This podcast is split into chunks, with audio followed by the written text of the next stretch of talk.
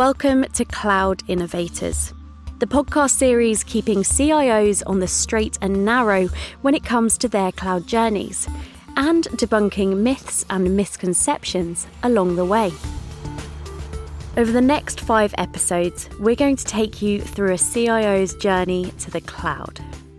From their initial exploration of the idea, through the planning and migration stages, and onto managing and creating applications in the cloud.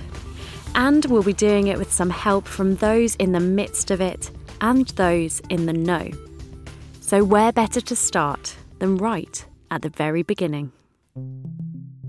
Unprecedented technological, social, and regulatory disruption is giving rise to the next era of business reinvention.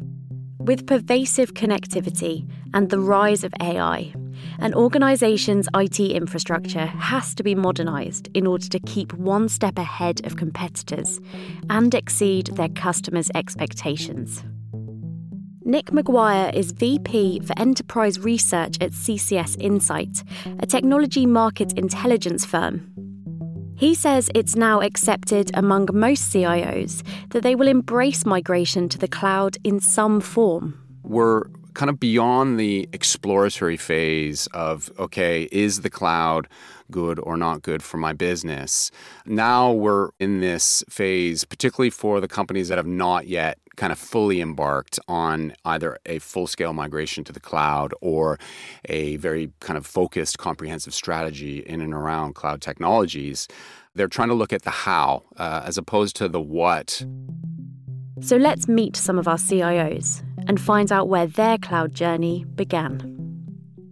Alex Farr is the current CIO for Strictly Education, but he's been involved in a number of cloud migrations, and they've not all been straightforward.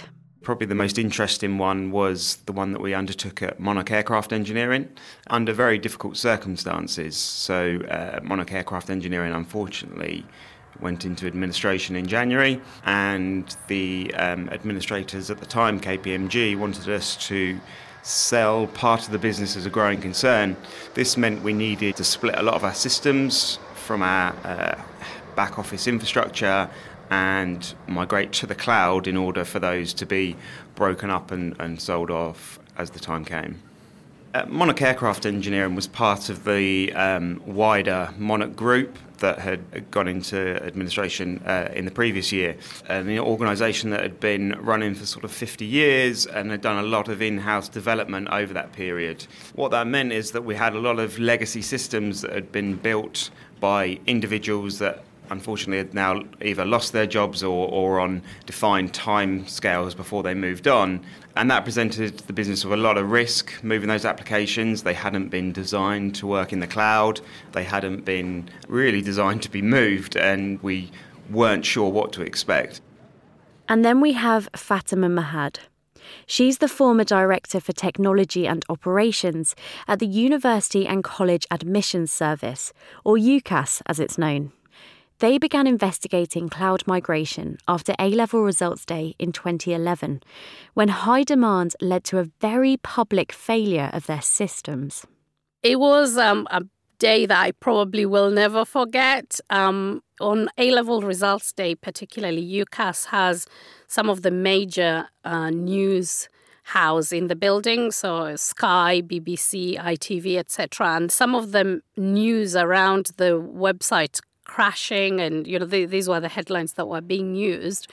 Came across when the university's minister was actually being interviewed, and the journalist um, essentially was saying, You know, we hear the UCA systems have failed and the website has crashed. What's going on? Can you tell us about it? So, this really resulted in a frenzy uh, in the organization as a result of this, essentially a crisis on that day, UCAS has a system called Track, which students log in very early in the morning often to find out if they've secured their place in um, at the at the university they wanted to go to. But also during the course of the day, the universities and colleges use a system called Link to essentially see, you know, are they getting the right number of students coming across, and if there's some offer making decisions that need to be changed, that's how they then communicate the information back through UCAS to the student. So the track system, particularly, receives a very high demand of um, traffic from students.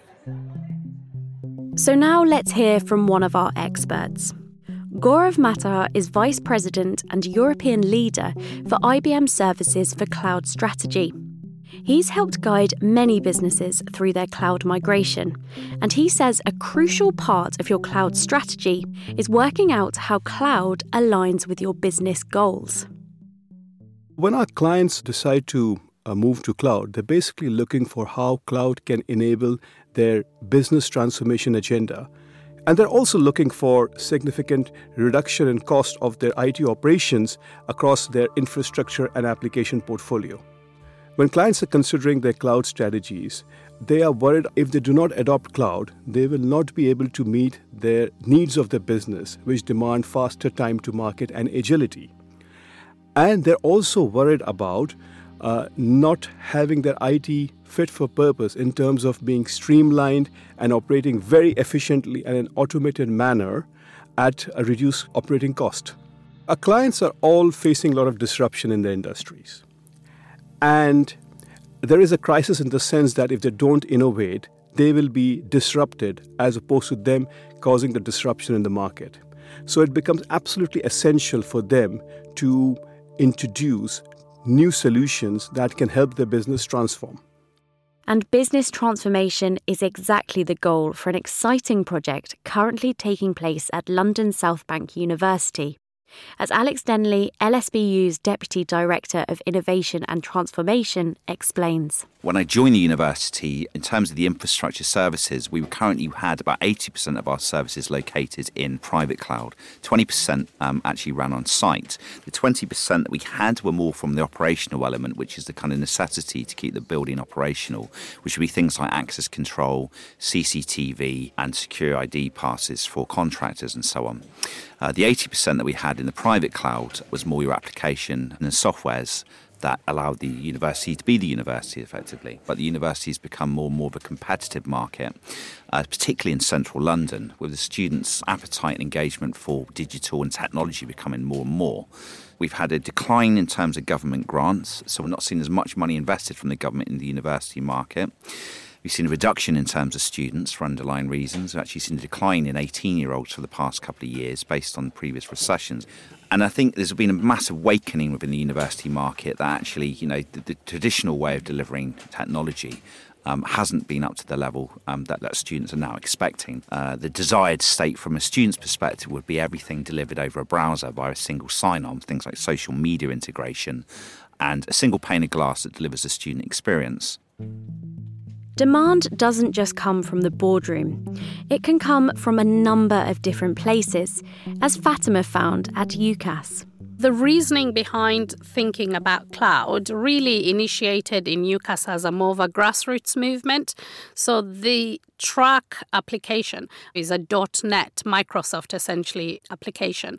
And at this point, you know, individuals in the development team are starting to kind of realize that one way of coping with this is potentially this solution of cloud technologies um, for UCAS. So we started with a really small proof of concept, um, and really the proof of concept was actually before the major issue occurred in 2011 slash 2012, and the idea was that UCAS really on A level results day, sometimes the demand it receives on its systems can be a thousand times more than the demand on any other day.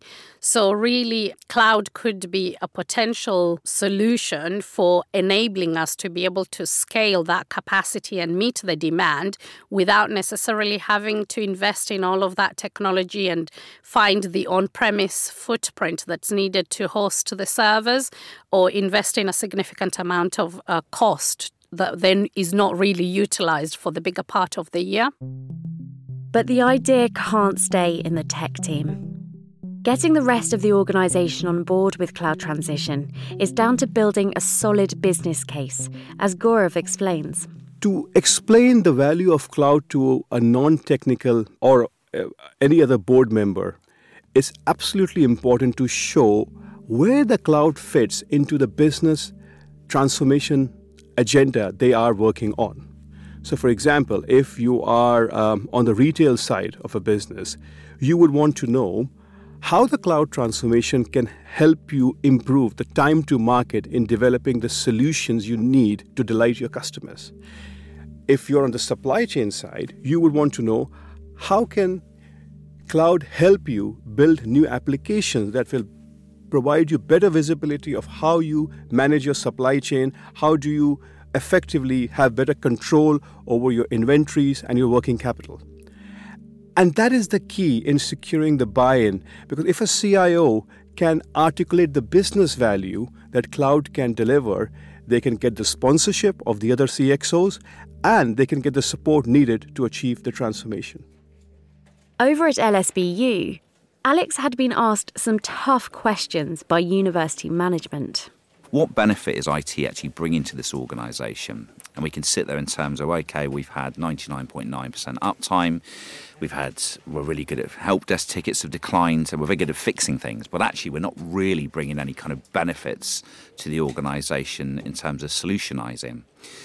So as we sat there and we asked for more capital investment from um, the university to spend on IT, we also are aware that benefit technology now has become everything becomes subscription and consumption based.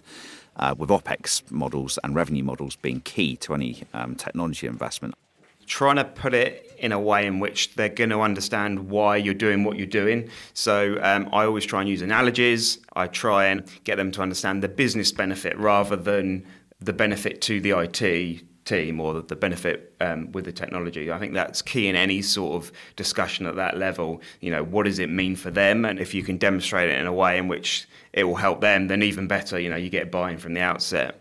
Um, with all these types of things, I like to plant the seed. You know, don't hit the board with these requests or these decisions in a meeting uh, as a one-off. Try and talk to them in isolation, get them to understand some of the pain points or pinch points they may have, and then try and relate what you're trying to do to those um, issues that they, they may have. It, just simple little techniques that, that, I'm sure everyone's doing already. Apply the same to your um, cloud migration. Once everyone is on board, Gaurav says a structured business case is key to transformation. He's currently guiding an energy company through this exact process. What we see is a lot of clients who are thinking of cloud haven't actually developed a very structured business case. I mean, everybody, uh, you know, wants to do something in cloud. And they have, like in the last two or three years, they have done some experimentations, uh, trying out a few public cloud solutions. But what they haven't really done is, is linked it to their business transformation goals. Now, let me bring it to life uh, with the work we have been doing for an energy company where the business imperative is to digitize the business all the way from uh, the way they generate their power, the way they distribute their power, the way they trade energy, and then how they supply power to their retail customers. And that kind of transformation requires a different way of managing your IT, having your applications ready for doing cloud native application developments and having your data fully integrated on a very open and secure platform. And that's what we have been working uh, with them to ensure that, first of all, we have built a business case for them. What is the imperative of transforming a business, your IT, through cloud, and how does it meet your business strategy? Because without that, it's very difficult to secure the buy in of all the board members and get the right level of sponsorship. Because cloud is not just um, IT transformation project. It is a massive change management project which is going to have an impact on all areas of business. But it's not only board members that need to be convinced of the benefits of business transformation. Aviation as an industry has been really reticent to move to the cloud. As you can imagine, it's a highly regulated industry, and therefore there are a number of hurdles to overcome, both from a governance point of view with the organisation and the situation it was in, but also from the employees themselves. So the people side of it, which I don't think a lot of people um, think about when they're when they're thinking about moving to the cloud. We had people that had been at Monarch their whole career. You know, they'd come through the academy, they'd moved into the business, and what they knew was the Monarch way. And therefore, the whole change management element came into it, uh, which, you know, is hugely impacted by people's feelings around change. Job roles will change because of cloud transformation. And actually, for a lot of people in IT, it offers very exciting and challenging opportunities. For example, whereas previously somebody would have been more focused on managing operations or doing bug fixing, with the automation you bring in, it saves them the time and they can divert their knowledge, their experience in developing new applications that are needed to uh, support the business. So, what cloud transformation is helping a lot of uh, resources in the IT teams is to get more closer to the business by working in an agile manner with business and leverage their knowledge of the client's operating environment to be a more valuable player in helping develop applications faster that will support the business objectives the biggest obstacle to overcome is that human element, both from an IT perspective, but from the rest of the uh, organisation as well. It's surprising the resistance you get from within the IT department versus from the rest of the business. We're all used to consuming cloud-based applications now through through smartphones and stuff like that and and in our home lives actually our technology is sometimes better than what we, we have in the office so I think that piece became really big for us I suppose there's also the element of technologists are scared of what it's going to mean for them. So, you know, if we're moving workloads to the cloud, you know, where does that leave them? They've been looking after these applications or these servers for a period of time, and what does that mean for their job? For me, um, the key message that I try and uh, give to my teams is as technologists, we all need to continue to evolve uh, along with the technology. So, just because we're moving stuff, uh, you know, from on-prem to cloud doesn't mean that there's suddenly going to be, you know, job losses and people running for the hills. This is this is an opportunity for everyone to relearn and refine your place within the organisation. Deciding what to move to cloud and what to move first requires a business to thoroughly take stock of their existing estate. And there are a number of ways to go about this. Here's Alex from LSBU again one of the first steps we took, whilst understanding we're in a private cloud environment um, and the considerations that we needed to make before embarking on potentially moving over to the public cloud, uh, was really understanding the territory that we had, um, the landscape, who was doing what, why, and when. Um, as you can imagine, with a university environment, it's very much this kind of seasonal based. So the students aren't there all year round. Um, but actually, uh, as I say, it is quite interesting some of the things we uncovered in terms of what was actually going on with that landscape. So we, we, what the first thing, kind of step we did was we worked um, with a provider, a vendor, to what we refer to as a cloud readiness assessment. Before we did anything, and as I say, a lot of the vendors were very keen and, and trying to move us over to the realms of public cloud from the environment that we had we needed to take a kind of three month snapshot of the estate, which would give us a kind of understanding um, and realization in terms of what was going on, when, and why. Once you've taken stock, it's time to make plans. Nick McGuire of CCS Insight. Planning perhaps is becoming more important than ever because of the implications of these decisions that the CEO is having to go through today. Those that are really oriented around planning to contain their risk should changes happen are the ones that are actually achieving probably good results with what they can actually extract from the cloud providers. And certainly in the terms and conditions, the ability to exit and have an exit strategy around specific clouds, I think, is still you know really really important for companies as well um, but again you could argue that you know you, you can't plan too much because you slow yourself down and it's a trade off. And it uh, fundamentally comes down to the risk profile of that business and the business strategy overall. And this is where, again, it comes back to I feel that we're going to start to see more CEO driven decision making in this industry. You'll hear more about strategy in the next episode. But at this stage, for our CIOs, outside guidance is something they found incredibly useful the way that we took it, given the circumstances, um, were to engage with a number of um, service providers to try and find out what solution worked best for our situation. That partnership, I suppose, became invaluable because through uh, service providers, they'd had a lot of experience across a number of organisations rather than just an individual's experience. We could pull upon that combined knowledge of working in lots of different scenarios, uh, which became invaluable. There, there's always an element of, um, you know, well, what will work best for our business? We're slightly different, um, but it's uh, invaluable to gain that insight from um, from partners. In typical sense, as most organizations, we made reference calls to organizations like Gartner, you know, to get an external perspective. The board wanted to get external assurance, so we recruited someone who was essentially an expert in this field. And alongside the IT teams, they provided an external perspective essentially on whether this was the right thing to do and whether we were going about it in the right way. So, is it the right thing to do, and are we doing it right also? And having been that external partner on many occasions, Gaurav is clear about the key factors he thinks are paramount. So, when a business is choosing their cloud partner, and I would stress on the word partner as opposed to a vendor or supplier, the number one thing is to make sure that the partnership is truly driven towards achieving the business transformation objective. And both the client as well as the external provider are aligned towards that objective and have put their skin in the game.